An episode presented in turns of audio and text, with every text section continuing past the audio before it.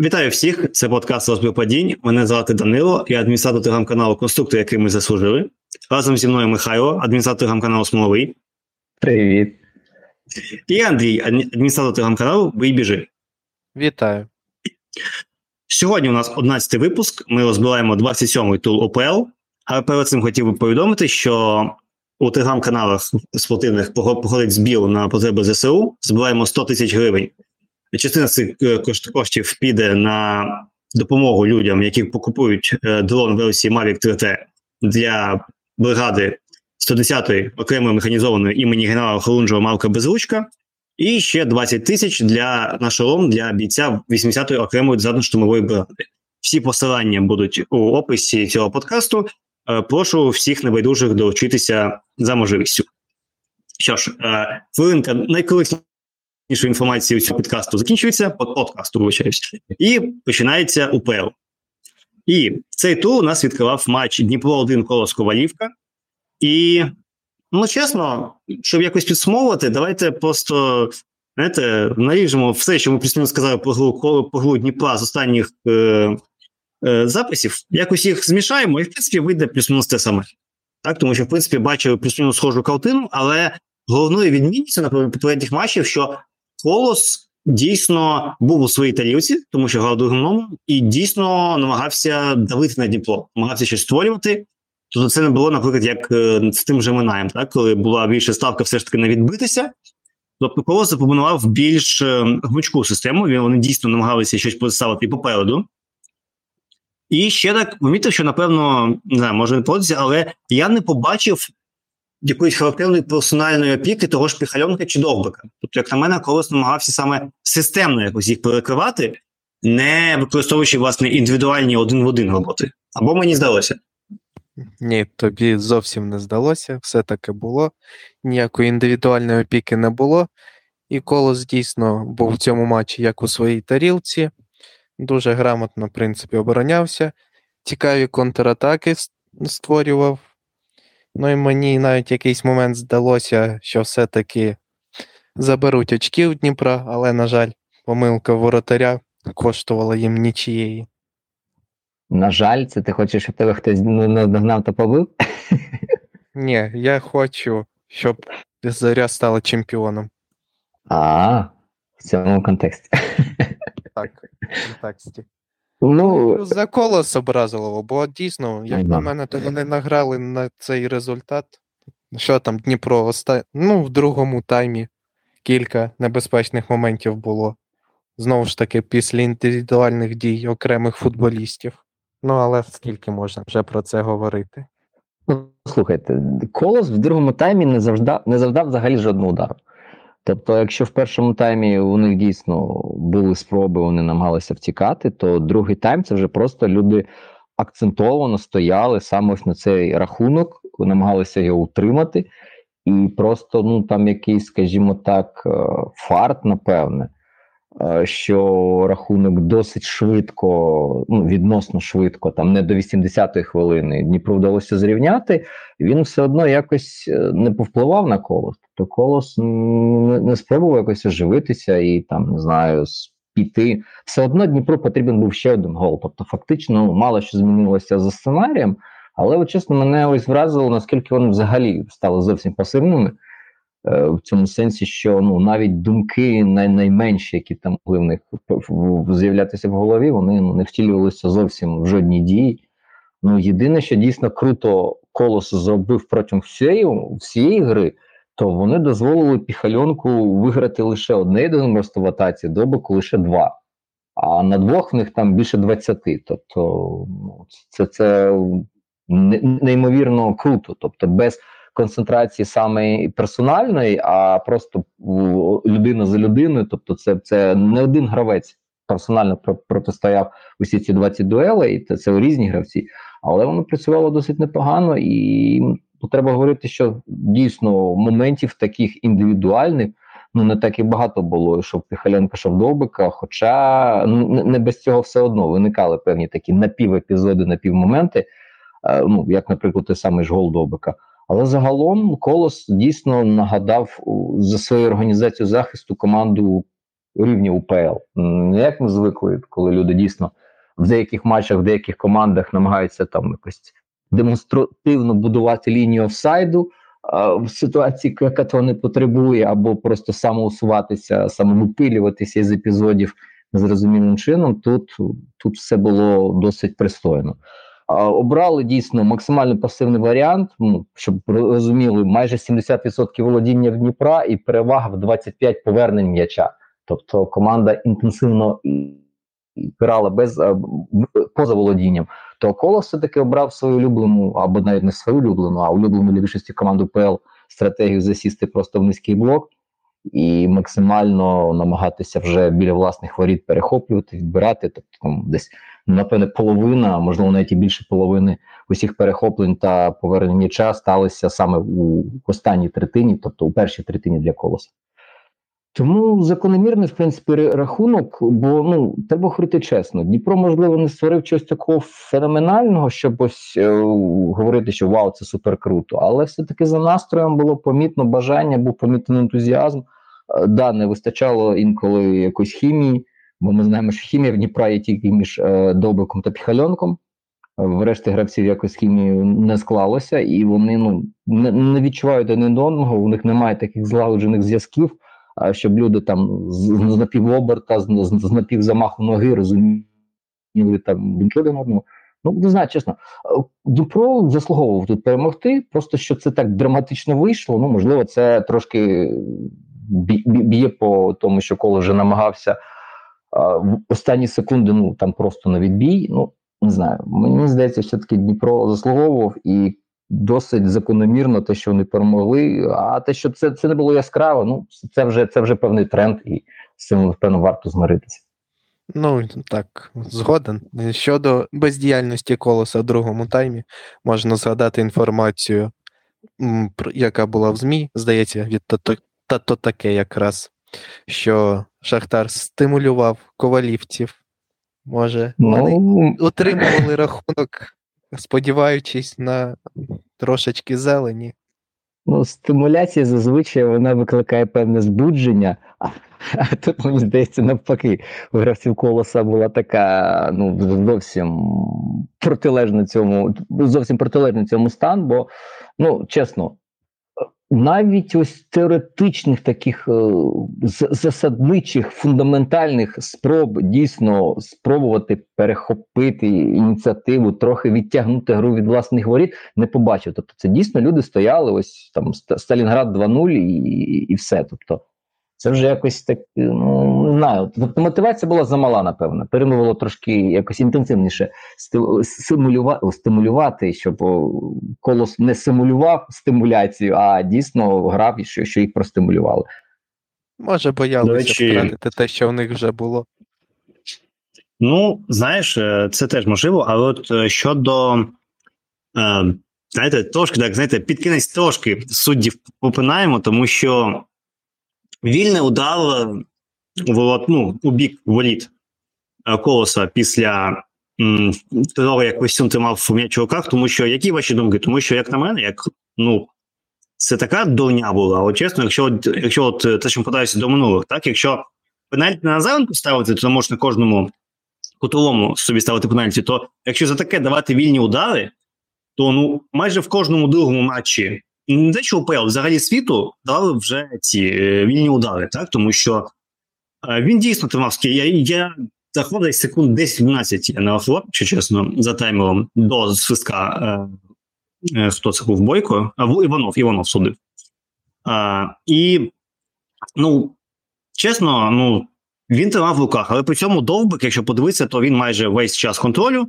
Довбик був перекривав можливо пасову лінію між голкіпером і правим захисником. Так, то, якщо подивитися, навіть в той момент, коли посвистіли, довбик ще був у штрафній. Так, то, коли людина з протежної команди 10 секунд точить у тебе в страшному майданчику, коли ти маєш м'яч в руках, я б теж не дуже вкидував. Так, Тому що якщо навіть ті, хто грають у FIFA, може знають, що коли голкіпер бере м'яч до рук ну, протежної команди, тебе вже в штрафну не пускає. Так, Ти там добігаєш максимум до цієї лінії і все, далі не йдеш.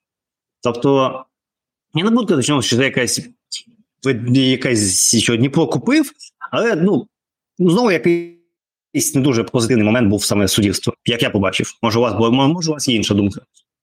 Та ні, це дурня, відверта дурня. В кожному матчі Динамо можна по 3-4 вільні удари давати, якщо рахунок нічийний. Е, ну, Такі ситуації трапляються. Ну і просто ось цей вибіркове суддівство, коли ось епізоди абсолютно ідентичні, але кожен арбітр на, на, на своє бачення їх трактує, хоче призначає, хоче не призначає. Хоче дає жовту картку за затягування часу, хоче не дає жовтої картки, хоча все для цього є. Це просто фактор, напевне, людський в даному випадку. І просто рефері мають знову ж говоримо вкотре сісти, проговорити, і всі мають, якщо ось це є привід, то тепер в кожному матчі мають е, ось за таким самим чином свистіти, коли дійсно там. 10 секунд, е, там чи є, чи немає нікого поруч, чи, чи зайнятий штрафний майданчик, чи він вільний.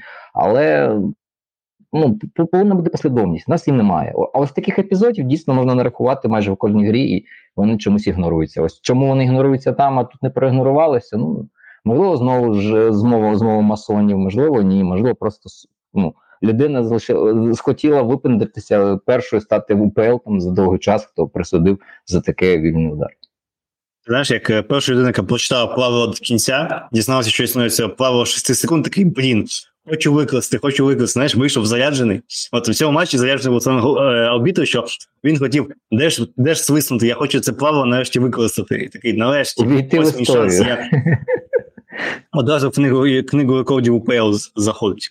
Ну так, в принципі, так ще казати про що колос доволі несподіване рішення залишити Волонця на банці. Так, у нього були невеличкі помилки в попередніх турах, але ось це, знаєте, головне покляття голкіпера, що е, врятують, врятують 100 раз це збудуть, а ось один раз помилишся, все, тебе змішують, і це, на, на жаль, сталося з Волонцем.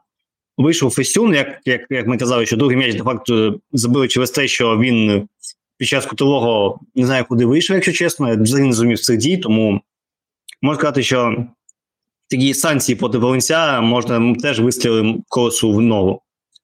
Хто знає, не, може колос, може там Динамо вже почав якісь переговори з Волонцем щодо повернення. Якби я ходив, ходили чутки, щоб Волонець зайняв місце е, другого кіпера в команді, і там колос облазився, посадив його на банку.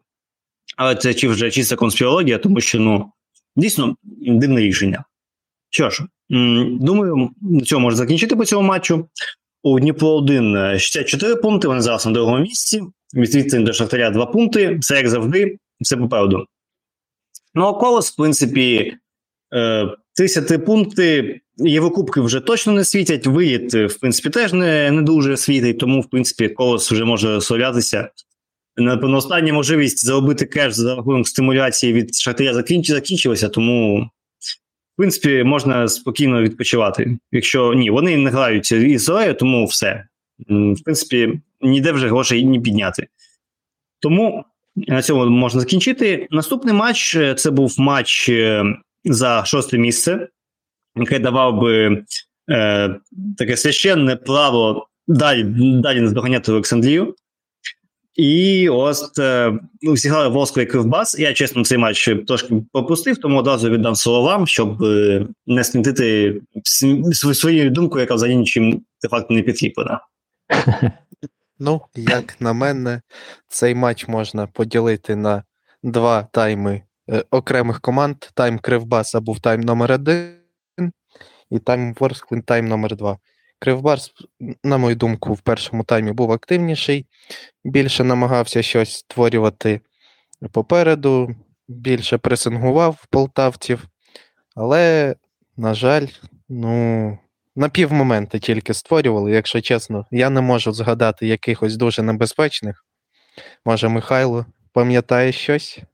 Ну, Лукаса Раміреса був там після стандарту такий, ну в теорії небезпечний, але по факту не надто. І там ще здається у Кане перед перед голом за декілька хвилин Степанюка там в Кане був ну, такий, не знаю, як це можна назвати, момент на момент. Ну, дещо схоже в нього був з рухом. Тобто, в принципі, можна сказати, що це момент, але так, з натяжкою. А стосовно гри, це чітко досить сказав. Команди так по тайму обмінялися. Спочатку одна пробувала атакувати, інша контратакувати, потім ролями вони змінилися. І треба сказати, що коли Ворскла стала володіти м'ячем менше, то вона стала грати гостріше. Сюрприз, сюрприз. І навпаки, коли Кривбас почав е, частіше більше контролювати м'яч, то відповідно і кількість моментів, ну скажімо, май майже знижилася. Бо, наприклад, в другому таймі, починаючи від початку і 30 хвилин, тобто перші 30 хвилин другого тайму в Кривбасу взагалі без ударів. Ну, ось це вже говорить певним чином, характеризує команду, як вона використовує своє володіння. Ну, що сказати, знову Ворскла перемогла в боротьбі. Це це, це вже не сюрприз і не сенсація. Там досить суттєва перевага, там понад 20 виграних володінь. Е, тобто інтенсивно, як завжди, намагаються відбирати, намагаються тиснути, намагаються форсувати втрати. Наприклад, е, ну тут правда важко сказати, що це було максимально якось ефективно, бо а, у самих полтовчан більше низьких втрат у першій третині ніж кривбасу. Тому відповідно навіть повернень м'яча високих у фінальній третині у Кривбасу теж більше ніж у Ворскли. Тобто, все ж до кінця повноцінно, ось як Ворскла любить, вона все таки не зіграла і ефективності такої відтиску е, звичної, в принципі, ми не побачили. Ну а так, команди обмінялися потім двома-трьома контратаками. Напевно, ці контратаки ледь не єдиним було джерелом для створення моментів. Бо кутові, ну в кутові хіба в Кривбасу вони трошки гостріші були, бо кутові у Ворскли не надто супер вражали. Така, в принципі, ну можна сказати, що гра досить жива. Такого, що м'яч там дуже довго затримується в однієї команди, і хтось там намагається довго відбирати, не було. В принципі, м'яч не, не тримався обох команд, і треба говорити, що досить високі відсотки а, частки передач у фінальних третинах. Тобто, в принципі, без таких мук обидві команди досягали там 30-метрової лінії до, до чужих воріт. І в принципі, це такий трошки нагадувало хокей інколи навіть епізодами, і просто гра, ну. Вона не можна сказати, вона супер яскрава, але вона була доволі динамічна. Тобто, це не така ось пасивна історія, як ми бачимо зазвичай, коли одна команда бере м'яч і намагається ходити навколо штрафного майданчика, а інші просто ходять у самому штрафному майданчику і намагаються суперника не пускати. Тут все таки більш зустрічних е, атак було, і якось воно виглядало досить пристойно цілком ось таке загальне враження. Воно все таки швидше позитивне, ніж негативне. Тобто сама гра вона не стимулювала заснути там ще десь на 10-15 хвилині. Вона досить так живо дивила, живо виглядала, і в принципі не супер велику насолоду я отримав, але ну було цікаво дійсно. Так, ще можна поговорити з приводу. Фолу, не фолу Луньова, здається, на 72-й хвилині у штрафній Ворскли, е, коли там насправді Павлюк наступив, ну, здається, таки Луньову на ногу і замість пенальті поставили е, штрафний у бік воріт Кривбаса. Як на мене, там все ж таки треба було ставити пенальті. Про це теж треба сказати. І Дуже схоже на те, так. Знову суддю посварити. Суддю, сюрприз, сюрприз, другий матч поспіль. Дуже схоже на те. Ну, Там загалом просто у Вернедуба були нарікання, що, типу, там ледь не кожен фол, жовта картка, і не можна було доторкнутися до суперника. Ну, хоча насправді там 14 фолів у Ворсхолі, 17 у Кривбасу і по три жовті картки, тому говорити, що саме а, тут все таки більш певне ем, емоційне певне перебільшення Верндуба має місце там впродовж ну, декілька хвилин Дібанго і Задирака. Так, з Дібанго і Задирака там отримали впродовж двох хвилин чи трьох хвилин там ці жовті картки. Напевно, це просто відклалося в голові. Такого, що прям сильно дійсно там якась команда мала преференцію ну не знаю, важко сказати. А ось той епізод з Луньовим і з можливим пенальті, ну він таки дійсно дуже дуже сильно на межі. Знову просто залишається вкотре е, співчувати командам, учасникам змагань, що вар немає, що календар так побудовано, що його фізично трудно застосовувати. Може було якось розкидати матчі там по два в день і якось так знайти вихід, щоб не знаю, більшість матчів, там 80% вона все ж таки відбувалася за з, з участю цієї технології, але тут ну, арбітер, можливо, просто не побачив усіх деталей, йому здалося в той момент, що це, типу, якась така, ну, ледь не симуляція, хоча от там чого-чого, а симуляції там точно не було. Тому Ну, це все все впирається в те, що арбітри можливо побачать, можливо, не побачать. Хоча вар теж не панацея, ми пам'ятаємо удар е, Домінго Буяльського, і це це, це не гарантія. Але ну, ось це хіба, напевно, єдиний такий епізод, де можна говорити, що дійсно якась симпатія, можливо, про, про, проглядалася. Бо бо так загалом ну, важко дорікнути, що там якісь дрібні епізоди, щоб вони постійно і стовідсотково лише були на користь Ворскли. Були там і в Кривбасу моменти, коли е, давали грати, хоча, в принципі, інший арбітр міг би і фолс виснути. Ну, за рахунок цього, мабуть, гра і вийшла динамічною, що суддя на всі фоли свистів. Цілком можливо. Цілком можливо, бо ну, за моїм підрахунком з десяток фолів не свиснули. Тому, в принципі, так було 31, так би був би 41, десь, ну, 40 точно. То, в принципі, було більше би пауз, і це виглядало б менш якось динамічно. Бо жодна з команд не вийшла за межі чотирьох передач за володіння, тобто все відбувалося досить швидко в середньому. Е, бували там взагалі дві передачі, бували там досить рідко більш довгі, тому так, такий типу хокей ми побачили. До речі, поговоримо потім про матч, е, де не було такого ліберального суддівства, трохи пізніше, ну, майже в самому кінці. Що ж, і за тим цього матчу Волскова має 36 пунктів, а Кривбас має 35 пунктів. Вони, відповідно, мають шосту і сьому позицію. І як я казав, що в принципі шансів якось наздогнати в Олександрію вони дуже-дуже примарні. Тобто 6 пунктів різниці три матчі залишиться зіграти. Це як Динамо, яке може обігнати зорю. Типу, математично може, але давайте будемо реалістами. Ну я дуже сумніваюся, що це станеться. Е, І, в принципі, це все. І наступний матч був це матч Шахтал проти Велеса. І чесно, от ну давайте просто відмотаємо трохи назад, що ми казали про Дніпро 1, ну і взагалі, що ми казали до цього про Шахтал. Що в принципі знову те саме, так тому що знову ж таки перший гол, який забиває Шахтал, е, це ну Частково везіння, тому що після удару Зубкова м'яч вискакує знову до Зубкова, і він може вдруге побити. А тобто ці ось легендарні комбінації між е, собою і центральним захисником суперника. Тобто, це проходить, до речі, не тільки у Шахтаря, це і в Дніпречну пляється якась така штука, бо залітала відносно нещодавно.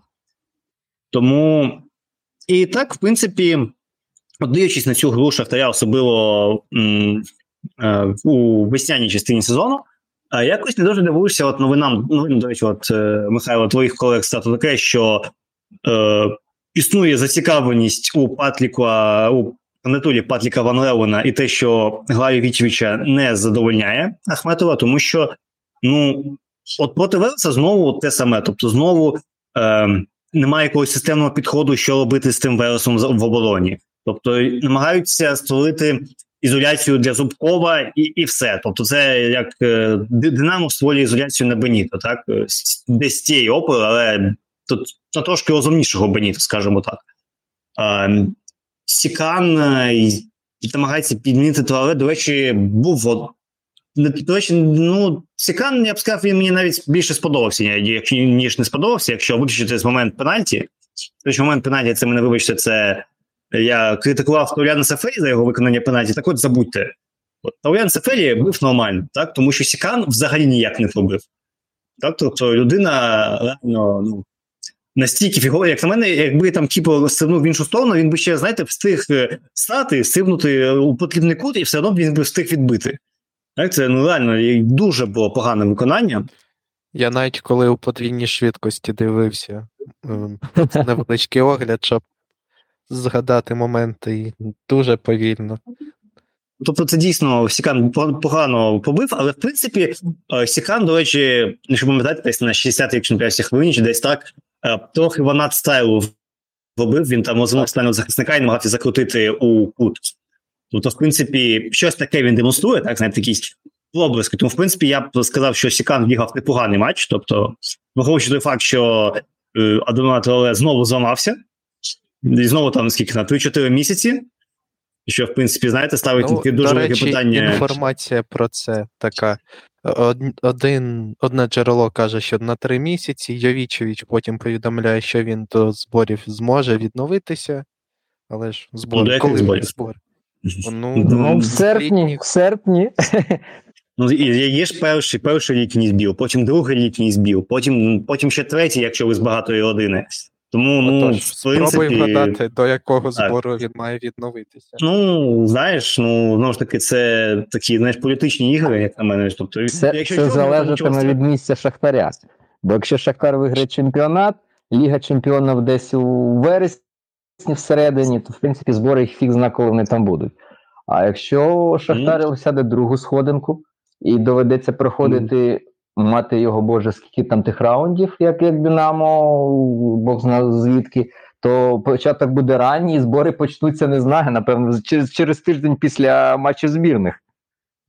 Е, Тому, в принципі, так. Але ну, ну, похвалити можна Сікана. В принципі, о- те, що команди обмінялися один-один, це знаєте, е, Шмовляк залетів від одних, Шмовляк залетів від інших.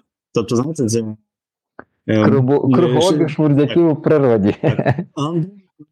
рандом, взяв, знаєте, рандом як Олександрія. Тобто, в принципі, дуже такий обмін. І так, в принципі, а другий гол це не вперше можна помітити, що Матвієнко заходить у зони завершення. Так, тобто, в принципі, по, з тих пір, як він почав більш-менш знову грати на користь своїй рідній позиції лівого захисника, він почав е, активніше підключатися. Це якщо працює його другий чи третій гол е, у весняній частині, тому що він точно вже забував один раз, не впевнений, може вже може ще раз забував. Тобто, якщо подивитися момент, то там же спочатку він робить діагональ, потім стоїть без м'яча. Знаєте, ось ось е, рух головою, знаєте, так, так, так, в одну сторону, в іншу сторону нікого немає, і знаєте, і пішов у штрафну, знаєш, і ніхто за ним не послідкував. Тобто, це питання того, що е, ну він таке вже робить, і ніхто не проаналізував, що якщо Матвієнко йде в штрафну, треба когось до нього прикріпити. Так, тому що так вийшло, що Шахтал грузив волотарський майданчик Велеса. Тобто, що на момент подачі Лакицького там було 3 в 2 е, на підтримку Шахтаря. Тобто, це абсолютно як мене, неприпустима історія. Коли ти коли ти ну взагалі це неприпустима історія, але коли ти Велес і граєш проти першого місця, а тобі треба тут ну боротися за сонестиків, то такі просто недопустимо. Ну знову ж таки, Лакицький, це знаєте, просто ну те, що мотивую, що Лакицький на м'ячі, особливо з такою трошки деградацією культури гри з м'ячем взагалі в нашому чемпіонаті. Е, Лакицький дійсно виглядає якийсь небожитель. Тобто, його передачі, його навіси. Тобто, що можна сказати, він е, як е, ці ось, е, розумні ветерани, які знаєш, такі вже товстенький, ходить, але він все ще своїм інтелектом і, вмінням може ну, затнути за пояс, напевно, всіх центральних захисників України. Він мені зараз дуже Ри- Рикуна нагадує ось часів металіста, що так, під, під завершення кар'єри, ось це такий Рикун 2.0. А, Там ще декілька кілограм і буде, в принципі, норма. Наздоганяючи твою тезу про кроси, дійсно, історія досить аномальна, бо Верес вийшов. Ну, не дуже часто вони використовують п'ять захисників на моїй пам'яті. Це, напевно, ледь там не знаю, чи, чи не перша їх спроба така. І ось ці п'ять захисників вони реально поставили в жорсткий ступор Шахтар. І просто щоб ви і наші слухачі розуміли, що в середньому Шахтар виконує 15 подач, 15 навісів за гру ПЛ. Проти Вереса їх виконали 30. Ну, це вже говорить дуже багато про що. Перш за все, звісно, з, за підручником ще діти знають, коли закрито все в центрі, шукай ширину, намагайся подавати. Але просто сам факт, що IQ гравців Шахтаря він впав настільки низько, що дійсно вони починають використовувати інструменти, е, притаманні командам під керівництвом фізруків, і це виглядає дійсно, ну я б сказав би навіть огидно. Бо я пам'ятаю, як між лініями проти трьох ліній захисту е, Тайсон Марлос розрізали, знаходили, індивідуально десь грали. А тут бляха, реально люди скачуються на те, що просто виконують подачу за подачею, і це ну от тому я в принципі розумію, чому у Ріната Леонідовича більше не встає на шахтар. Бо ну окей, вони можуть виграти чемпіонство, але ну якогось збудження, якоїсь ейфорії від гри Шахтаря вже давно немає. Можливо, у вболівальників якось у вболівальників Шахтаря інше враження. Але ось у, я розумію, чому дійсно пан Ахметов може починати дивитися по сторонам, де трошки цікавіше, бо Шахтар ну Шахтар не збуджує. Як це було раніше, коли грали бразильці в великій кількості, які дійсно володіли майстерністю, які створювали моменти супер просто по 5 по 6, і це виглядало досить круто.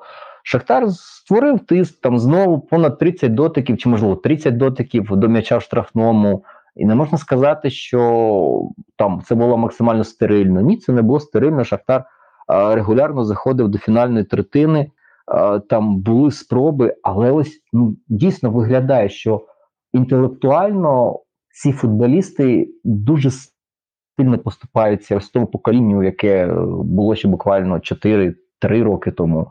І дивитися ось на таке досить боляче, бо коли окей, ми розуміємо, що, наприклад, в Динамо дуже погано все з менеджментом, дуже погано все з академією, дуже погано все з Ю-19, а не відбувається якихось змін, то в Шахтарі навпаки, ми всі відзначаємо, який в них суперовий менеджмент, як вони класно оперують а, академію, що вони там намагаються прилаштовувати щось більш адекватне, ніж в, в, в решті академій українських.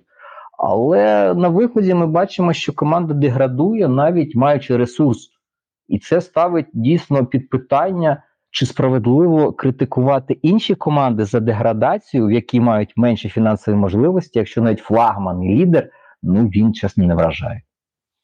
Ну, чесно кажучи, я б не сказав, що ця гра огидна.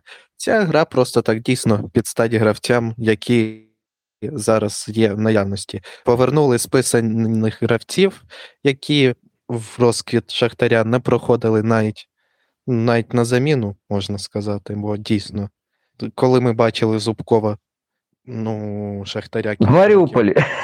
Ну, ото, от. Ну, про Шахтар, що тут можна сказати? На жаль, це такий рівень. На жаль.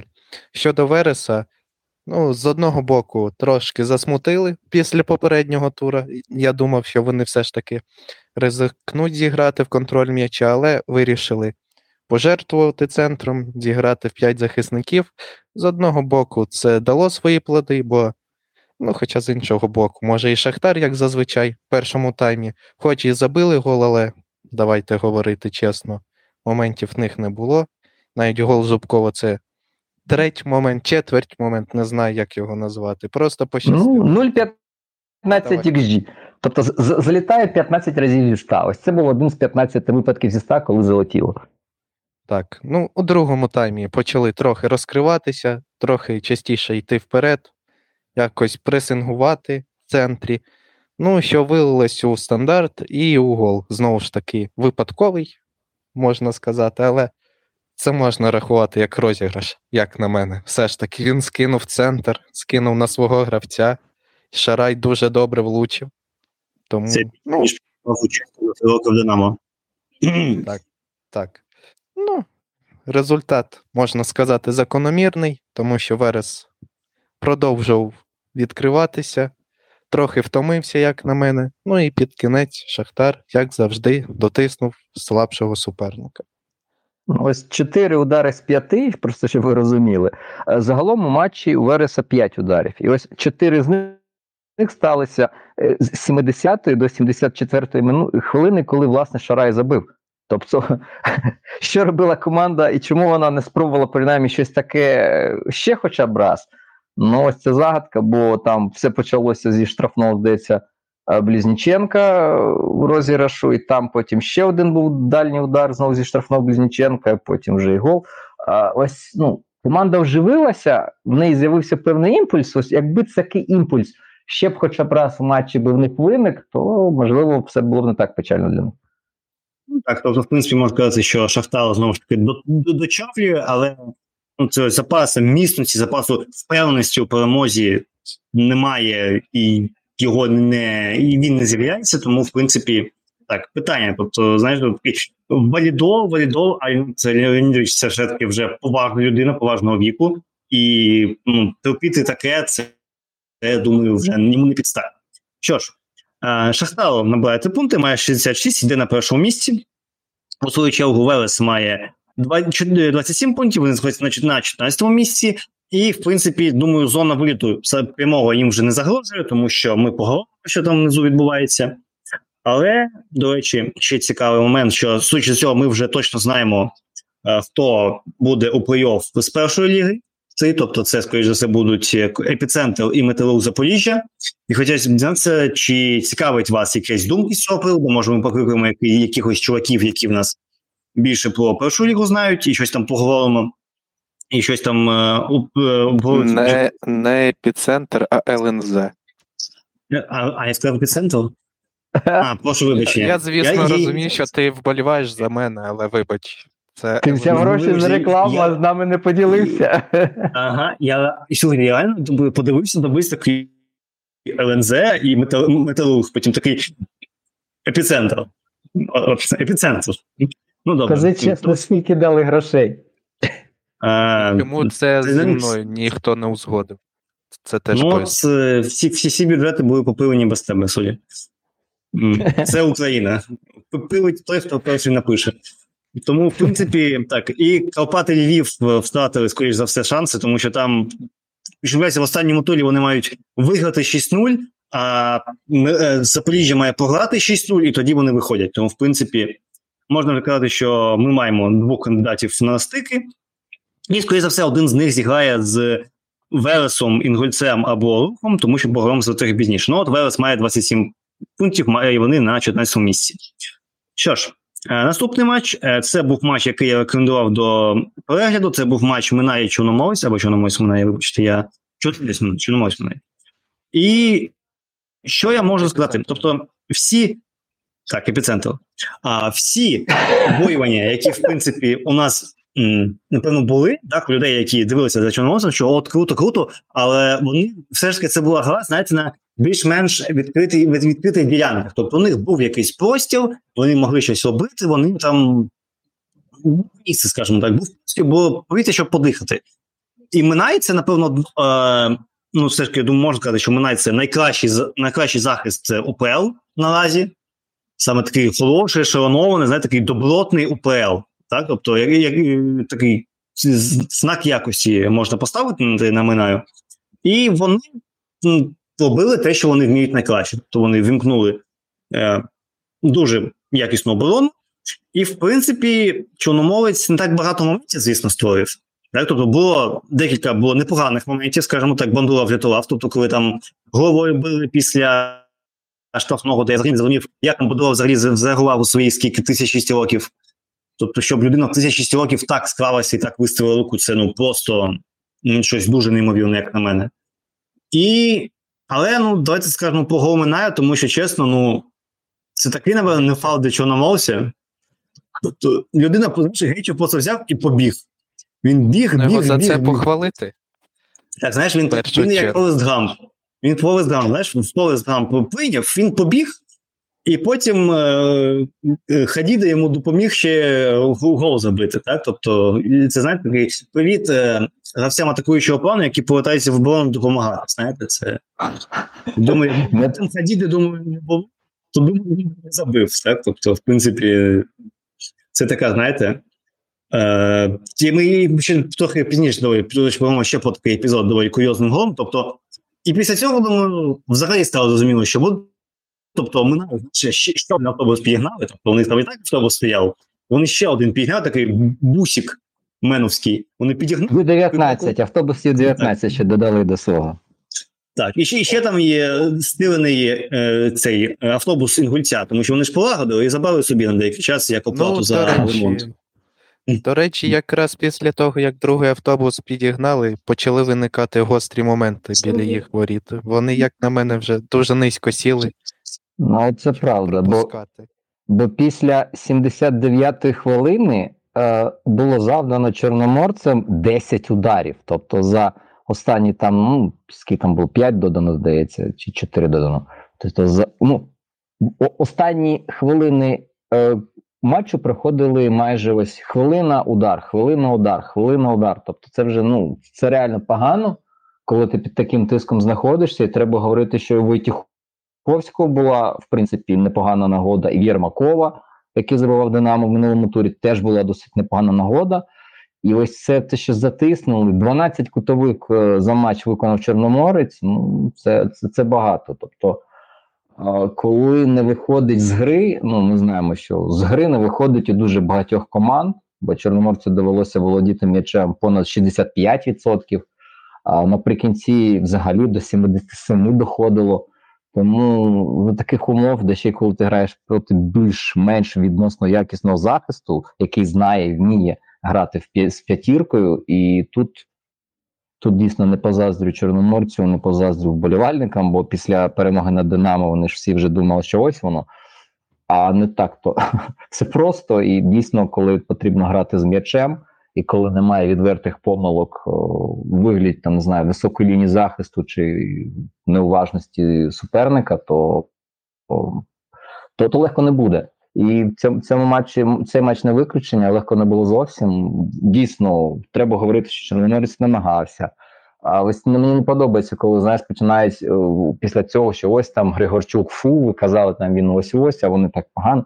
Тут немає, в принципі, жодних передумов, щоб звинувачити в чомусь е, Григорчука, бо все побудовано було досить пристойно. Моменти виникали, тиск був. Треба говорити, що початкова точка, в якій Григорчук узяв цих футболістів, вона просто занадто низька. І, попри всі його намагання і всі його спроби дійти до якогось певного етапу, коли можна говорити, що це вже окей, нормальні круті футболісти, з якими можна досягати якихось результатів, граючи з м'ячем при цьому, а не на контратаках, то тут тут ще зарано, і Чорноморцю ще багато чого потрібно е, робити, багато ще йти до, до своєї мети. Тут, в принципі, типово. Типовий кейс. Одна команда бере м'яч, інша захищається, і та, що атакує, вона не може нічого зробити, бо футболісти з малку не при не навчені до цього. А Минай супер-пупер команда. 1,71 передача в середньому замоволодіння, 67% точності передач вперед. Тобто за кожної нагоди вони намагалися грати вперед, як це завжди відбувається. Ну, виходило не дуже, бо все-таки Чорноморець е, досить непогано, досить пристойно захищався, досить інтенсивно. І, в принципі, важко говорити, що гра закінчилася по ділу, що рахунок окей. Все-таки, якщо ну, класти руку на серце, то Чорноморець ну, не заслуговує він поразки. Він досить симпатично грав, але просто маємо звичний підсумок, коли говоримо знову, що дітей з маличку потрібно вчити грати в пас, потрібно вчити грати з м'ячем. Тоді виникатиме ще більше моментів. Ті моменти, що були, їх не вистачило. Висновок треба ще більше робити. А ще більше моментів, ну, на жаль, поки ця команда не може. І можемо ще поговорити про е, офсайд, здається, на 73-й хвилині. Гладкий. Зафіксували на ньому офсайд. Як ви думаєте, був там, не, не було його? Які ваші думки з цього Ну, моя моя думка, що там все ж таки потрібно малювати лінії, знову повертаючись до теми ВАР. Бо так, ну, під одним кутом на пів секунди раніше зроби стоп, ну так, наче не так. Тому ну, ось це ось це питання, яке відносно дискусійне. Бо дивіться, є є моменти, коли ми всі розуміємо, що це якась дурня, там чи як, наприклад, вільний удар в матчі Дніпра 1 Тут все ж таки є певна дискусійність, і тут так однозначно сказати, що ось він винен розстріляти. Ну тут важко. Ну так, тут цей момент так, там такий епізод був е, під питанням, тому знову ж таки, це так, це такий тип епізодів, який я напевно залишу на совісті арбітрів. Тобто, якщо вони так вирішили, то я там не давно такого, що знаєш, там видно так, що не офсайд. Тому тут все, що ми можемо робити, це довіряти у кваліфікацію наших арбітрів і більше нічого. Тобто нічого іншого нам зі своїми два машинами не залишила, тому ну як є. Давай скажемо так. Моє сумління б мучило, якби я не спитав, бо фанати Одеситів дуже з цього приводу засмутилися. Ну, їх можна зрозуміти, звісно, по грі. Рахунок Давайте так. Ось цей ось цей ймовірний офсайд. Він повернувся минайцям за гру з Олександрією, коли з офсайду Олександрія зрівняла наприкінці зустрічі рахунок. Тобто, навіть якщо там і був, то вибачайте фанати Чорноморця, але просто доленька повернула Минаю і те, що в них вкрали на користь Олександрії там десь два місяці тому. Ну, так, так інколи Як буває ти життя. Суддю називаєш доленькою. Ну, Знаєш, тут треба обидві там студіями спочатку і якось їх обговорити, тому що знаєш, ну можна і влетіти на, на, на титули відпочивати. Що ж, за результатами цього матчу Чорноморець має 29 пунктів, знаходиться на 10-му місці. Минай теж має 29 пунктів, але вони знаходяться на 11 місці, тому що за різницю м'ячів Чорноморець має мінус 7, а Минай має мінус 9. Тобто, в принципі, як я казав, напевно, найміцніші команди нижньої половини таблиці зараз знаходяться е, поза зоною стиків, тому знову ж таки різниця всього два пункти. Мало що станеться, все дивимося, тому що знову ж таки у Чорноморця далі вже йдуть тільки прямі конкуренти за стики, тому багато чого може е, цікавого статися.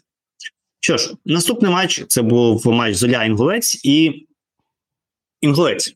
Так, тобто команда, яка, напевно, була одним з головних, головних сенсацій початку цього цієї частини сезону. Так, тобто три перемоги в чотирьох матчах. Так, е, просто вщент розбите ідеологічно Динамо. Так, тобто, реально, ну напевно, найгірший матч Динамо за дуже такий відносно проміжок часу. Це якраз таки абсолютно безнадія проти інгульця.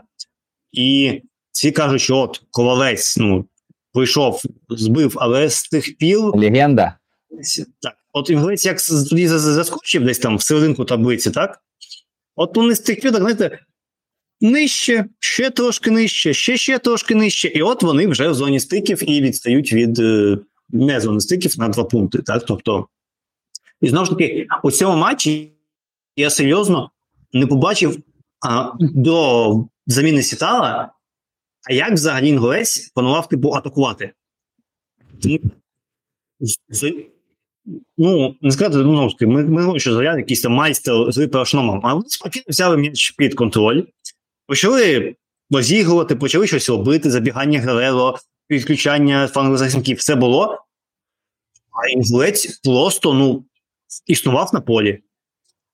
Тобто інгулець, ну, типу, існує і все. Чесно, мені здалося, що вони і не планували атакувати. Навіть після першого пропущеного, навіть на початку другого тайму, вони все так само стояли у своїй третині і чекали, доки зоря буде е, атакувати. Може, ну, вони сподівалися, так, може, вони сподівалися на контратаки, хоча не пам'ятаю за перші 60. Так, з ним. Не пам'ятаю. Ну, після того, як вийшов Марусич, сподіваюсь, правильно поставив на голос. Так, е, інгулець трохи ожив, почав бігати вперед, але після цього і в зорі почали з'являтися моменти, бо вони відчули свою гру, яку вони люблять, яку вони поважають, контратаки, швидкі ноги Русина, Гереро. Е, скільки там можна згадати, два, здається, виходи нереалізованих, якщо я не помиляюсь. Ну, зоря на класі, можна сказати, забрала цей матч, навіть зусилля не прикладаючи. Ну, а інгулець сумна гра від інгульця. Я не знаю, що можна про них сказати. Може, ковалець недооцінив зорю, може, переоцінив своїх гравців. Не знаю. Ну, я вам розповім, чому так сталося. Сталося так, тому що дійсно в якийсь момент е, інгульцю довелося грати у футбол. Якщо перші там 30 хвилин це була ну, дійсно просто спроба відбитися, вистояти, яка провалилася, бо Барашко забив пенальті вже на 21-й, і в принципі, там, скажімо, гра можна говорити на тому на, на, в 21-й хвилині гра закінчилася. Тому що коли інгулець понад 60% ігрового часу володіє м'ячем, ну ви розумієте, наскільки це абсурдно. А, Наче команда з м'ячем, ну але хто хто з гравців інгульця вміє грати з м'ячем, може грати з м'ячем і при цьому створювати щось супер дійсно небезпечне, якісне, розігрувати, грати між лініями, там приймати між лініями, розрізати суперника. Ну ні. Але факт такий, що 4,8 передач за середнє тримання, а це більше, ніж в зорі. Тобто інгулець був змушений більше і довше володіти м'ячем, а ну, тями, ну, тями це реалізувати немає. І навіть точність передач вперед у інгульця вища за точність передач вперед зорі. Ну, але все одно якщо зорі комфортно грати в таким ну, напіврондом, такі перехідні швидкі фази, де є брак, і він досить відсут, досить відчутний, то для інгульця навпаки в такий більш стерильний футбол грати ну це це, це, це смерть. Щоб ви розуміли, зоря за матч а, провела сім контратак. Ну, Це зазвичай ми говоримо про інгулець, який забувається у власне штрафний майданчик і намагається контратакувати. А тепер в цьому сенсі ми говоримо про зорю, яка не забувалася власний майданчик, але мала нагоди для контратак використовувала. Більш того, в цих самих контратаках заря завдала шість ударів. Тобто, це не просто людини взяла м'яч, там декілька футболістів пробігли 70 метрів, е, кудись пульнули в аут і побігли назад. Це були атаки, які закінчили контратаки, які закінчилися ударами. Тому дійсно ми говоримо, що зоря віддаємо належне, вона вміє використовувати можливості, які дарує їй доля, чи не знаю хто. Вони повели в рахунку, вони перестали особливо там тиснути, навантажувати. І сумарний підсумок, напевно, вас здивує. Але, наприклад, у зорі 24 дотики штрафного майданчику інгульця, а у інгульця 23 дотики у штрафному майданчику зорі. Тобто різниця лише в один дотик, і тиск на штрафний майданчик він співставний. Інша справа, що тиск е, на штрафний майданчик інгульця зоря чинила там відносно на просторі в моментах, де можна було розривати. А інгулець натикався на суперника в штрафному майданчику і, не маючи в принципі засобів, не маючи IQ у гравця достатньо, щоб якимось чином в умовах такого насиченого обмеженого простору якось це втілювати в удари відносно небезпечні. Тому тут все чітко закономірно. Зоря, ось вже просто це фірмовий почерк команди. Вона забуває відносно ранній гол в більшості ігор, а потім просто вже як не знаю, як це правильно порівняти без образу, як не знаю, як серійний кілер просто вже добуває жертву, коли вона стікає кров'ю і робить це досить витончено. Тому маємо подякувати зорі за інтригу, яка виникає в нас на горі турнірної таблиці. Ну, а інгулець, ну окей, зате в них тепер полагоджений автобус, можливо, це ще змінить в майбутньому. Швидше будуть доїжджати на матч Шахтарем. 100%. Так, можна сказати, що Зоря, звісно, треба сказати, що втрата Гереро чи О, це так, це так, це правда. Розрив м'яза чи щось таке, тому що там вже сталося от після цього офігенного кроса, е, де гол Антюха е, від гол Антюха врятував захисники Інгульця. Я так розумію, там Гереро щось там не дуже вдало потягнув, тому що те, що її з ним там робили, це доволі моторошно виглядало можливо, в контексті того, що наступний тур проти Шахтаря за скільки за два дні. Ну, це дуже дуже сильно б'є по е, нашим і з, Зорівським, Зорянським, Луганським і Луганським мріям про можливе друге або навіть перше місце. Тому це так трошки навіє смуту, напевно. Але знову ж таки подивимося, може Ван Ревен все-таки подивимося, чи може чи може дійсно система працювати і після втрати такого дуже важливого гвинтика. Ну, це цікаво, як можна робити. Що ж, Зоря має 61 пункт на третьому місці, до Дніпра 3 пункти, до Шахтаря 5. А в свою чергу Інгулець має 27 пунктів, і вони знаходяться на 15 місці, а саме в матчі для стиків, щоб в свою чергу зустрітися, якщо не помиляюся, з металургом Запоріжжя. Якщо вони залишаться на цьому місці, але знову ж таки нічого не гарантовано. Наступний тур це знаєте, ну, трохи пафосу, розгромна перемога команди Шавковського над командою Ротаня. Е, матч Олександрія Динамо Київ. І що сказати?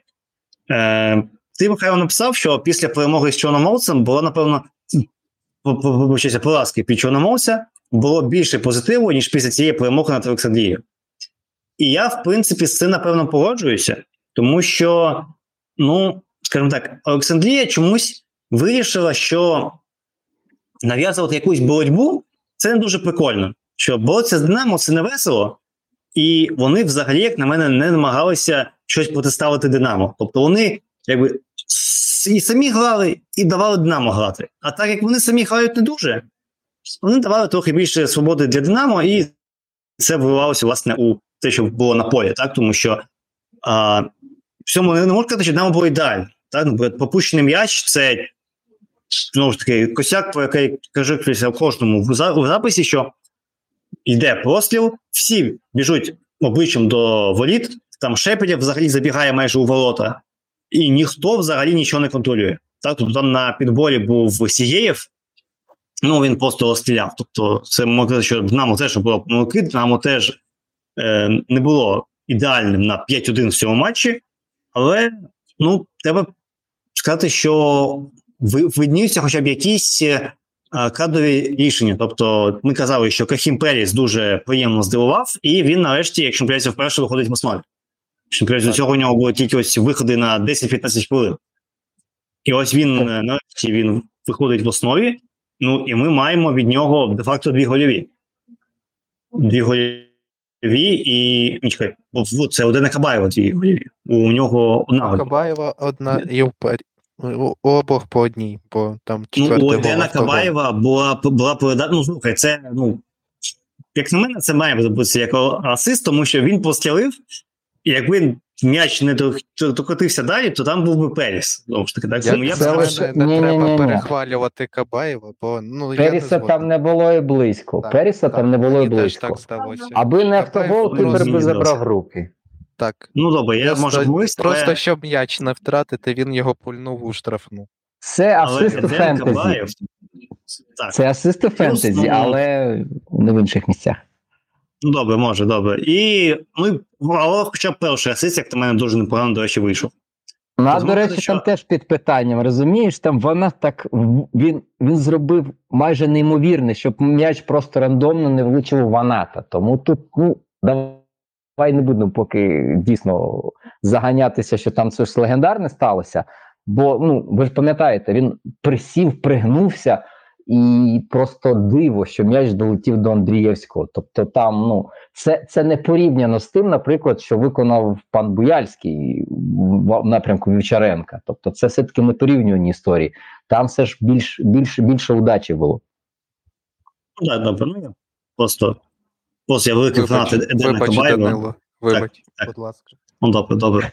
А знову ж таки, хочеться відмітити Дячука, тому що знову цікаві рішення від нього. Знову видно, що, скажімо так, а, потенціал для, перш за все, інтелектуального розвитку у нього дуже великий, і дійсно від тобто різниця між тим гравцем, який проти інгульця там е, програвав це в чисту, чи програвав сітало в чисту боротьбу і привозив голову.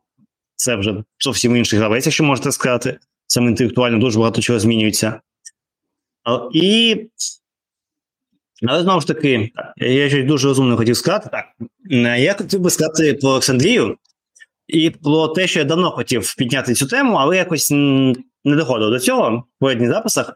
Що мене доволі турбує ідея ротання з білдапом. Так, тобто, якщо подивитися, то майже завжди він обирає при build-up і, коли виходить своєї половини поля, він обирає формацію 4-2-4. Так, тобто він ну, флангові гравці, і тобто є чітка обо, лінія оборон, є чітка лінія атаки. Ось основна двійка півзахисників. А, Тобто ідея, як розумію, яка за цим стоїть, що Ротань хоче, що мовляв, після того, як вони швидко вийдуть з оборони, тут вже є проблеми вже на цьому етапі, але знову ж таки нього це не хвилює. Вони отримують можливий рівність по кількості у останній треті, якісь там 6 на 6 зробити щось таке. А далі вже, ну як хочеш, там інсайди вливаються, перегружають, відкривають, ізолюють все, що завгодно. Так, тобто отримати 6 на 6 після свого виходу з оборон, це ну круто, так скажімо так. Це дійсно цікава думка, але ну це взагалі я не побачив жодного разу, щоб все спрацювало. Тому що майже завжди, що Олександрія робить 4-2-4, і вони встають. Тому що все перекрито, лінії передач немає.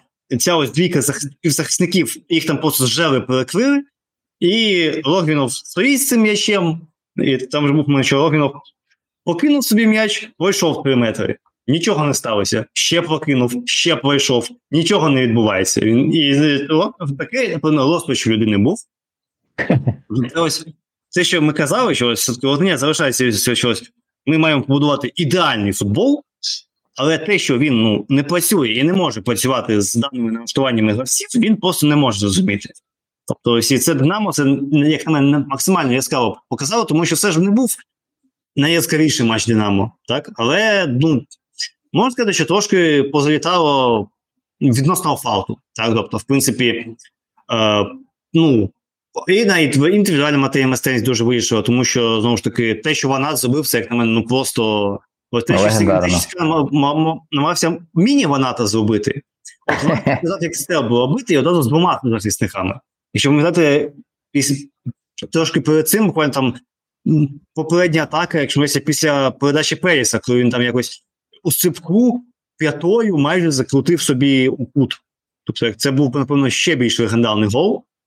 Це тому я казав по дві голіве Періса, тому що мені здавалося, що це могла бути гольова. Тому мене це сталося в голові. Це дійсно, ну, Ванат, напевно, зараз у топовій формі. Тобто всі кажуть, що Довбик має як 7 або 8 голів з гри у весняній частині. А то Ванат, якщо не дивляється, має 7. Тобто ми маємо казати, що зараз збірна має двох центрфорвардів різнопланових, кожен з яких може, в принципі, вирішувати питання результативності, поки у нас там Роман Єремчук грає у гру, скільки років я можу не забивати у Жупільє. І, в принципі, він виграє цю гру, в чому не було умов перемоги, але він все ще виграє. Тобто, ну, це дійсно дуже круто. І ось не знаю, буде щодо дискваліфікації пана Ваната, чи просто опустимо цю тему і похвалимо Волошина, що він забив дебютний м'яч за Динамо. Волошин красава, а мені здається, що про Ваната і так вже багато всього сказали. Так. Не думаю, що нам є сенс це лізти. Ну, я просто знаєш, я просто скажу, що пані та панове, будь ласка, дуже уважно стежте за е, матчами Ліги 1 і Бундесліги. І, будь ласка, звертайте увагу, що там судять е, Малі Флапен і друге вітрині, яку я не згадаю. І, будь ласка, ніколи не кажіть, що ви не бачили жінок арбітрів, тому що ну. Такі часи, такі часи. Комітет е, гри етики гри чесного футболу буде вами дуже незадоволений. І у вас, не знаю, заборонить вам ходити на матчі. Ну, а що ви? Расисти? Ну, сексисти. Ну, ви теж расисти, скоріше за тому що сексисти. А, Вон, що вони поруч. Хочеш сказати? Ну, ось ти, якщо вже згадав build-up, то я тоді доповню трошки. Скажу, що а, Динамо дійсно, мені здається, зробило певні організаційні висновки.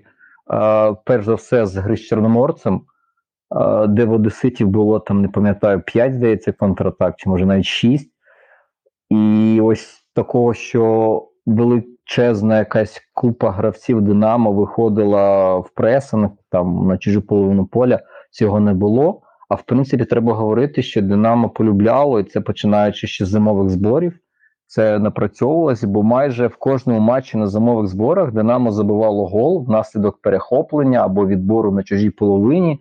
Тобто, ну це вже не випадковість, певна все-таки робота проводилася. В цьому матчі Динамо відмовилося від високого тиску. У них там лише 9 повернень м'яча у, у фінальній третині. Там зазвичай буває 15, буває 20. Тобто, ну це це аномально мало для цього Динамо. Але ідея, в принципі, правильна, бо Динамо зробило те, що не зробила Ворскла. Ось Ворскла без поправки на те, що може прилетіти long ball, а у Олександрії є кому виконати такий long ball все ж там сама себе е, Полтава наказала, бо 0-3 програла, намагалася тиснути, прилітало на фланги, там їх розривали. І Динамо, мені здається, таки пропрацьовувало якось цей момент. Бо ось ця пасивність Динамо без м'яча, вона трошки бентежить, бо в принципі підтверджує думку, що одночасно і інтенсивно працювати з м'ячем і без м'яча, е, це Динамо не вивозить, точніше сказати деякі футболісти цього Динамо не вивозять, тому потрібно все ж таки якісь адаптації робити. І Динамо зробило в цьому матчі ось ось на це поправку. Ніхто не ліз особливо великій кількості вперед. Лінія захисту дуже сильно високо не підіймалася, тому Олександрії не вдалося зробити з Динамо те, що він зробив, наприклад, з Полтавою.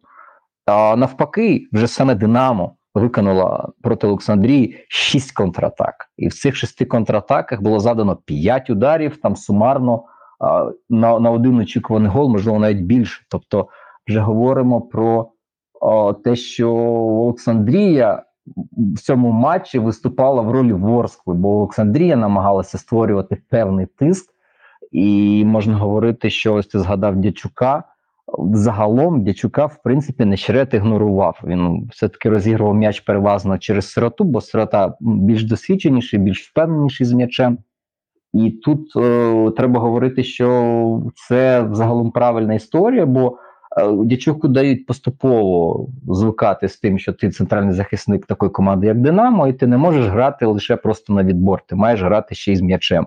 І те, що йому вдалося, ну перед третім голом, це дійсно дуже крута штука. Просунутися з м'ячем на метрів 20, потім ще на метрів 20 виконати передачу а в 14-ту зону на Буяльського. Це вже це вже круто. Це те, чого в нього не було, і те, що ну наближає його до рівня, який вже відповідає статусу гравця команди, яка бореться за щось. Ну а так е, говоримо виключно про індивідуальну поки майстерність, бо в команд е, майже рівна кількість дотиків до м'яча в чужому штрафному в Олександрії навіть на один більше. Але це те саме, що ми говорили про попередню гру. Рівна кількість дотиків вона говорить, скажімо, про співставний тиск на штрафний майданчик, але немає якості, немає інтелекту, якось це використати, е, а не просто походити по штрафному майданчику, виконати передачі без загострення, без удару. Ось в Олександрії так і відбувалося. Вона доходила до штрафного. Не можна говорити, що зовсім тиску не було. Тиск був, але лише на що вони розіграти, це зі штрафного майданчику віддати за межі штрафного майданчику під е, якусь подачу чи під дальній удар. А ось розіграти так, щоб вивести когось вже на удар з воротарського, ну просто немає хисту. Ну так, в принципі, я думаю. Андрій, може ти хоче додати? Скажи що небудь хороше. Епіцентр, скажи епіцентр, і ми підемо далі. Епіцентр. Чудово, ми йдемо далі. Мені сподоб... мені сподобалося, що Динамо нарешті за скільки? Останні 5 матчів, перші 15 хвилин до... доволі впевнено провели. Да, з усім іншим я з вами повністю згоден. Що ж, і за титулом цього матчу Динамо набирає 53 пункти, і в принципі можна повідати, що це була остання, напевно, гра цього сезону. Те щось могло вирішуватися, тому що в разі поразки Олександрія би наближувалася на більш-менш дистанцію до цього місця, але зараз вже що третє місце недосяжне, що і п'яте вже недосяжне у поганому сенсі. Тому знову ж таки Е, можна вже спокійно відпочивати і готуватися разом з фанатом і дійти, жалти собі шашочки і не палитись, тому що в принципі останні три матчі нічого для Динамо не вирішують, крім не знаю, якоїсь там збереження обличчя чи щось таке. Що ж, і і в свою чергу. Так, я загубив, Боже. Так, вибачте, мене є. Так, Олександрія. Так, ну, в принципі, Олександрія е, це ті, хто не зміг нас догнати, і в принципі вони в безпеці, тому тільки якщо вони пограють всі свої наступні матчі, то їх може обігнати команди на шостому місці, і то не факт. І далі був наступний ігровий день, і хотілося просто звернутися до шановних панів, які складають розклад УПЛ, і запитатися у них дуже ввічливо, хто вирішив, що поставити у неділю єдиними двома матчами два дербі з зони виліту ну, зони стиків все ж зони виліту. Тобто, ну, там же є якісь відповідальні люди. От хто вирішив, що, наприклад, Дніпро і Шахтар поставити в один день це топово, це ось це що треба. І рух Львів з металістом, металістом 19-25. До речі, далі буду посказати 25, тому що, вибачте, можна язика зламати. То це ну просто ну, трошки треш. Але менше з тим, перейдемо власне до гри. І перше було Дербі Харківське. І, панове, ну що, металіст вже точно, думаю, з такою грою буде вже не вийти? Чи щось ще зачепиться, як думаєте? Мені навіть боязно, що вони підуть шляхом Львова і теж про своє розформування заявлять в кінці сезону. Ну, скільки там вже ігор поспіль, вони так грають, і вкотре їх суперники користуються невпевненою грою в обороні, імпотенцією в атаці. Хтось взагалі пам'ятає якісь небезпечні моменти металіста? Металіста так само, як в 25-х по 7 ударів. Тобто дві команди, 14 ударів за матч, 6 на двох по 3 в площину. Ну, момент можу згадати в Наумця. Там, здається, було щось схоже на момент на самому початку зустрічі. Потім нічого вже не пам'ятаю, якщо чесно.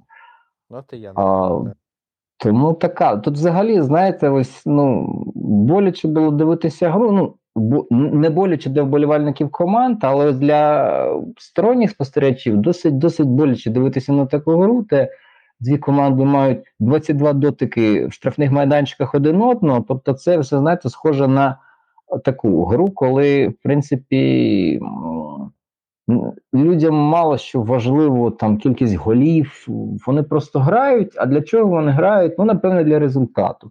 А що вони роблять для того, щоб досягти результату? Ну, це величезна загадка. Бо металіст 1925 увімкнувся десь в районі 60-ї хвилини. Що робили 25-ті першу годину гри? I have no idea. Тобто, наче контроль в них наче там сягають позначки володіння там 70%, там 65-67%. Але моменти, де де удари, де спроба, тобто 60 год, 60 хвилин годин ну, відбувається. Ну, Я просто часто Динамо критикую, що там Динамо не відповідає рівню там, статусу команди майстрів. Це такий колектив, там як це правильно називається, колектив працівників фізкультури та фізичного виховання. Ну а тут просто взагалі, тобто 60 хвилин, що? І ця команда вона на щось там претендує, щоб залишити місце, залишитись там в УПЛ, утримати своє місце, там уникнути стиків. Ну окей, ти розумієш, ти граєш проти Харкова, ти граєш проти металіста без цифр. Тобто, це вже відомо 0,5 або 0,4, або 0,3, просто потрібно трішки захотіти. І вони от реально 60 хвилин бажання не бачив. Тобто люди вийшли грати, а це це так ну, ну просто це було максимально жахливо. Ой, слава Богу, що потім після ось цього невідомого чого анабіозу, в якому перебували обидві команди, там відбувся певний спалах. Е, Безуглий Чарук там впродовж 10 хвилин а, забили. Там ще був момент Русина, він передував голу без углу. І все знову. І оста... і останні 20 чим... чимось хвилин матчу теж саме ні про що. Тобто, ну окей, ну, якщо якщо, якщо їх самих влаштовує ось, ось, ось така гра і їх ставлення до матчу, ну от реально, команди зіграли 97 хвилин, але футболу там було ну, хвилин 5. 15, можливо, коли дійсно це було цікаво спостерігати. Решта 80 хвилин це просто вбивання у людей бажання коли-небудь в майбутньому вмикати їх матчі. Може, це просто, просто вбивання один одного. Тому що я я ж казав на початку, що от поговоримо, що от тут судила Монзуль, ну, як на мене, ну, просто стільки зупинок, тобто стільки фолів, стільки свистіла, стільки жовта, тобто це Реально я б сказав, що якби, напевно, Монзуль трошки менше свистів, як, наприклад, це було в матчі Лоска Кривбас, може тоді щось щось було. Тому що дійсно, ну, навіть якщо ви вимкнете хайлайти, коли я передивлявся ще хайлайти, ну, перші там, ну, ти хвилин 60 це ось момент на обсяг, коли вони там прийшли до штрафної якось дуже спонтанно. А потім просто зробили того, зробили того, зробили того, зробили того, зробили того. І все. Але фолів небагато. Фолів, до речі, небагато. Лише 25 на дві команди і 5 карток. Тому це ще, а, не, мабуть, а, не, а, м- могло бути гірше. Могло могло бути гірше, реально. Ну так, в принципі, що ж можна сказати, що ну не знаю, чесно, що цьому металісту хоча б щось робити, тому що 5 пунктів до якогось виживання. Е, я взагалі не бачу, як вони будуть не брати ці пункти, навіть якщо не беруть, ну там ЛНЗ або з Запоріжжя, і ну чесно, я я не бачу взагалі цього металіста, що саме головне бажання. Тобто, якби там добре немає масивного сенсу, але хоча б бажання, але що їх так сильно підкосило всі ось е, розгромні серія з розгромних поразок, що вони вже просто ну, здулися в нічого, або ну, навіть не знаю що, тому що якась абсолютна поречність. Ну, в принципі, 19-25 можна повідати, скоріш за все, вони на тому стані знову стають єдиною командою Шалтова. Спочатку в УПЛ, а може, на жаль, і взагалі у місті. Знову сподіваємося, що щось станеться, і у нас е, не перестануть зникати клуб, ну, перестануть зникати клуби після виїзду, тому що, якщо не помиляюся, щось там була статистика, яку нам писав власне друг, який займався першою лігою, що остання команда, яка напряму вилетіла у першу лігу і там грала, це як не кажеться, Волинь. Так, все правильно. А а всі інші зникали. Тобто, якщо ти політаєш напряму з УПЛ, ти зникаєш. Ну, ну бо ти не цікавий, розумієш, тому що ти е, маєш е, бути для власника типу якоїсь статусної штукою, щоб ти там стілка не завалився кудись генделик, і у мене є футбольний клуб в УПЛ. Всі такі о, та ти крутий. А коли ти скажеш, а в мене є з першої ліги команда, а що таке перша ліга? Типу, передив, ну пер, пер, передив тілок не не приваблює, тому в принципі це це можна і сказати, що власники після того, як побували в статусі команди УПЛ, розуміють, що це пониження, це діє по їх репутації, тому їм простіше просто відмовитися від фінансування своїх оцих проєктів, просто забити, закрити і е, піти займатися чимось нормальним. Тобто, в принципі, за результатами цього матчу Мадрид 19 25 має 30 пунктів, вони зараз на 9 місці. І, в принципі, ось так. Зона стиків трошки поряд, але знову ж таки нічого певного немає. Ну, Металіст має 22 пункти, як я казав, 5 очок відставання від е, Левеса, який на 64 місці, і якась відсутність хоч якихось чітких перспектив, як на мене, на виживання, тому подивимося, звісно. Ну і другий матч, друге дербі, цього разу львівське, рух проти Львова. І цим разом це, напевно, ще більш приречена команда, ніж металіст Львів, тому що знову ж таки. Всі 11 турів, 10 турів, вибачаюся, один, один, один з випуск був через збірні. Всі 10 турів, я вам кажу одну фразу, що Львів має 13 пунктів, і вони знаходяться на 16 місці. Так, тобто нічого не змінюється, взагалі нічого. І ну, знову ж таки, з одного боку, гол, голи, які вони пропустили, ну, це ж такий кульоз. Так, тобто, те, що і там гравець руха не зміг прибовкати м'яч. Він відскочив до Сімініна, який біг, і Сімінін вносить м'яч у ворота, з яких вже вийшов на на, на перехоплення. Тобто, ну, коли, коли таке стається, ну, по чому по що? Так, тобто, в принципі, можна сказати, що рух вже де-факто з командою смертників, які з усього вже точно вже перестає припиняє існування, тому що ну це з кожної платки йде інформація, що це вже все. Це кінець ТПФК Львів. І, в принципі, що ще тут збирати, тому що ну дивні рішення та, наприклад, менеджменту Львова і ви того, що ось безсмертний, якщо безсмертний хоча б безсмертний жодного пункту ще не бав. Ні. Він же прийшов чисто програвати. Ну, там, здається, була нічия чи ні? Мені всі програли? здається, що нічия була. Давайте Та це була як здалася якась була нічия. Ще щось десь було, наче одне якесь очко. А, Ну, давайте подивимося. А коли? Чи ні? Зараз. Щось я не бачу здається. Його, ні. його, його, його призначили перед матчем з Шахтарем. Тому що ми казали в контексті того, що от він же непогано грав з всі, всі Шахтарем. поразки, все правильно. Ні, Тобто, не було ну, навіть очка. Е, Не було. Так, людина просто прийшла програти всі матчі. Ну, звісно, таке, такий собі пункт резюме, якщо чесно. Але, ну, як є. І, ну, Він просто хотів Може, бути ну- як Лемпард. ну, вибачте мене, ну. Але навіть Френкін не такий великий, розумієте, він хоча б щось виграв, він не став 0-7. Тому, на жаль, на жаль, для всіх всіх любителів мемів і, на щастя, для Челсі він не став 0-7. Тому що зараз би боролися А за виживання. безсмертний став. Безсмертний став. Думайте, де перша ліга, а де АПЛ. І, звісно ж таки, ну, Лух взяв своє, як на мене, тому що знову ж таки я так розумію, що всі, всі матчі, які завершилися Львова, це просто аукціон е, трьох пунктів, які роздають всім, хто хоча б як, як, як, якісь сили при- при- приложить, тому що ну. Я навіть моментів Львова так не згадаю. Тобто, моменти Лу- Лу- це там щось там відлетіло, щось там відбулося, не порозуміли в захисті, і все гол.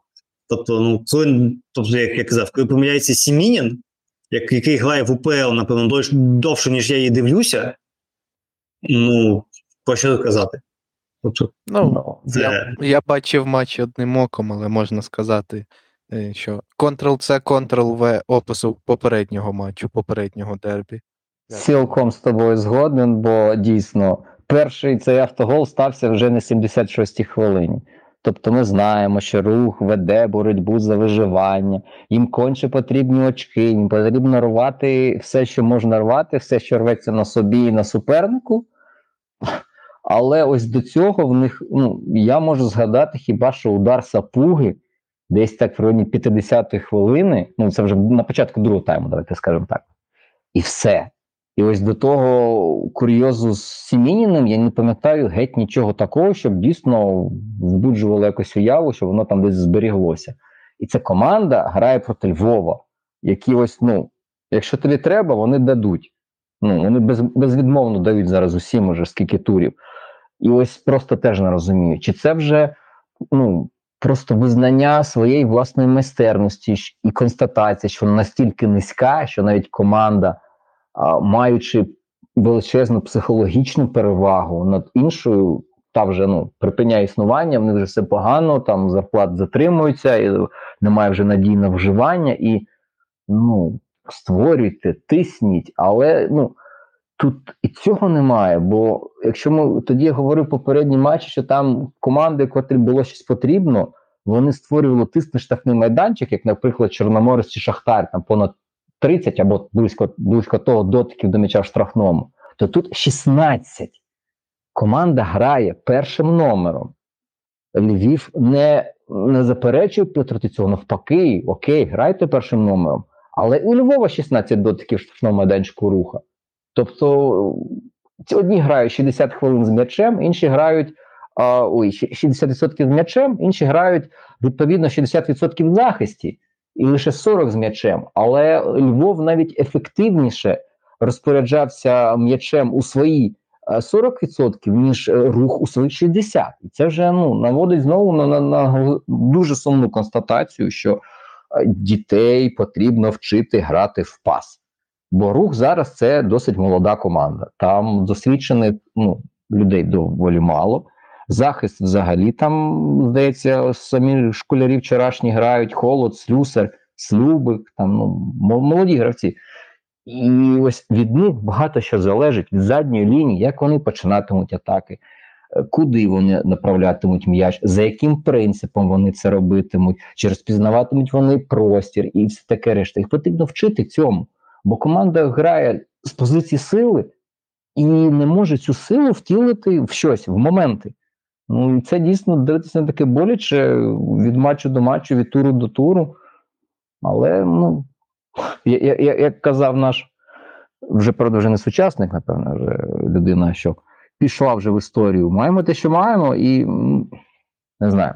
Це просто реально з рухом, з його можливостями фінансовими, з їх крутою інфраструктурою, ну ось ось ось таке бачити, ось таке дивитися. Ну не знаю. Мені мені чесно, це як якщо Ріната Леонідовича не дуже приваблює футбол, в який грає його Шахтар, то я не знаю, Козловському чи подобається, чи не подобається, але судячи з того, що нічого не змінюється, то напевно йому те подобається дивитись на таке.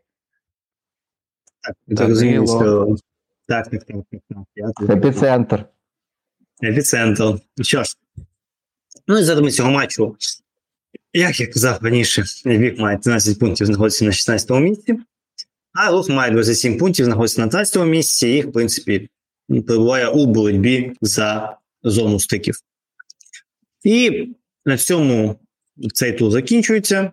І, в принципі, думаю, як традиційно вже, напевно, можемо додати якісь е, рекомендації, щоб подивитися в наступному турі, який стартує вже за два дні віддати записом. Ну, я що? Я порекомендую Велес Олександрія, тому що цікаво подивитися на Велес, все-таки, що це була та аномалія. Тобто, проти Шахтаря ми не роздивилися, може, вони там грали дуже. Тут проти Олександрії, який теж триває це факту нічого не потрібно. Е, Велес може знову показати себе з кращої сторони. Ну, Зоря Шахтар це обов'язково до перегляду, тому що це така міні-боротьба за чемпіонство з, зі сторони обох команд. І подивитися, чи що, можна щось побудувати без Гереро. Ну, а все інше, знаєте, ну, матч Чорноморці я не буду рекомендувати. Ей, що, а Дніпро Ворскла, Дніпро один Ворскло, ти що? Ти що, забув? Ну, щось в мене якісь дивні почуття від неї, але може у вас є аргументи. Ну, друга і шоста команди, коли ще де ти таке побачиш? Чи ти збирався дивитися ще когось там на, на дні в боротьбу Львова з Чорноморцем? Або не знаю, що там, інгулець металіст 1925 чи рух Минай. Ось дійсно, Ворскла може нав'язати Дніпру боротьбу, звичну боротьбу, тому що ми знаємо, наскільки інтенсивно є Ворскла без м'яча. Якщо вони спробують тиснути на Сватка, Сарапія, е, Бабенка, чи не знаю, хто там вийде в них опорником третім, то дійсно це може закінчитися як за сценарієм Олександрії, коли полетіло за спину і Ворскла нічого не змогла зробити, а там піде зловий Довбика, коли він біжить на, ворота. Ну, але якщо вони поламають повністю пасову гру, то не знаю, якщо піхальонку доведеться усю гру спускатися вниз, не загрожувати чужим воротами, там катати стінки з довбиком, а спускатися на власну половину за м'ячем, то тут інтрига може загостритися досить, досить, досить. Бо тоді в очному протистоянні Дніпра і Шахтаря вже 0-0 не буде влаштовувати нікого. Тому це, це матч теж важливий в контексті боротьби за чемпіонство і друге, третє місця теж. Сенс. Андрій, що у тебе? Що нам порекомендуєш? Нічого не хочу рекомендувати. Отак. Зате, зате чесно, знаєте? Зате справедливо, чесно і, і по факту. Що ж, Будній На день цьому дуже завершимо? треба відпочивати після робочого дня. Яке УПЛ, які футболи, ви про що? Так футбол і буде в робочий час. Це 13 за Києвом. ну, В обідню перерву підеш на обід і будеш дивитися. Минає Ну, рух. Це те, що я хотів завжди робити в свою Ну. обідню перерву. От, е, світ е, почув тебе і дав тобі те, що ти так хотів. Що, е, дякую всім, хто нас слухав. Е, Підписуйтесь на сторінки цього подкасту на сервісах, де ви нас слухаєте. Підписуйтесь на телеграм-канали наших спікерів. Дякую вам. Дивіться УПЛ за нашими рекомендаціями чи ні. Всього вам найкращого. Слава Україні! Героям слава! І не забудьте про наш збір. Так, дуже важливо. Так, Донатьте обов'язково.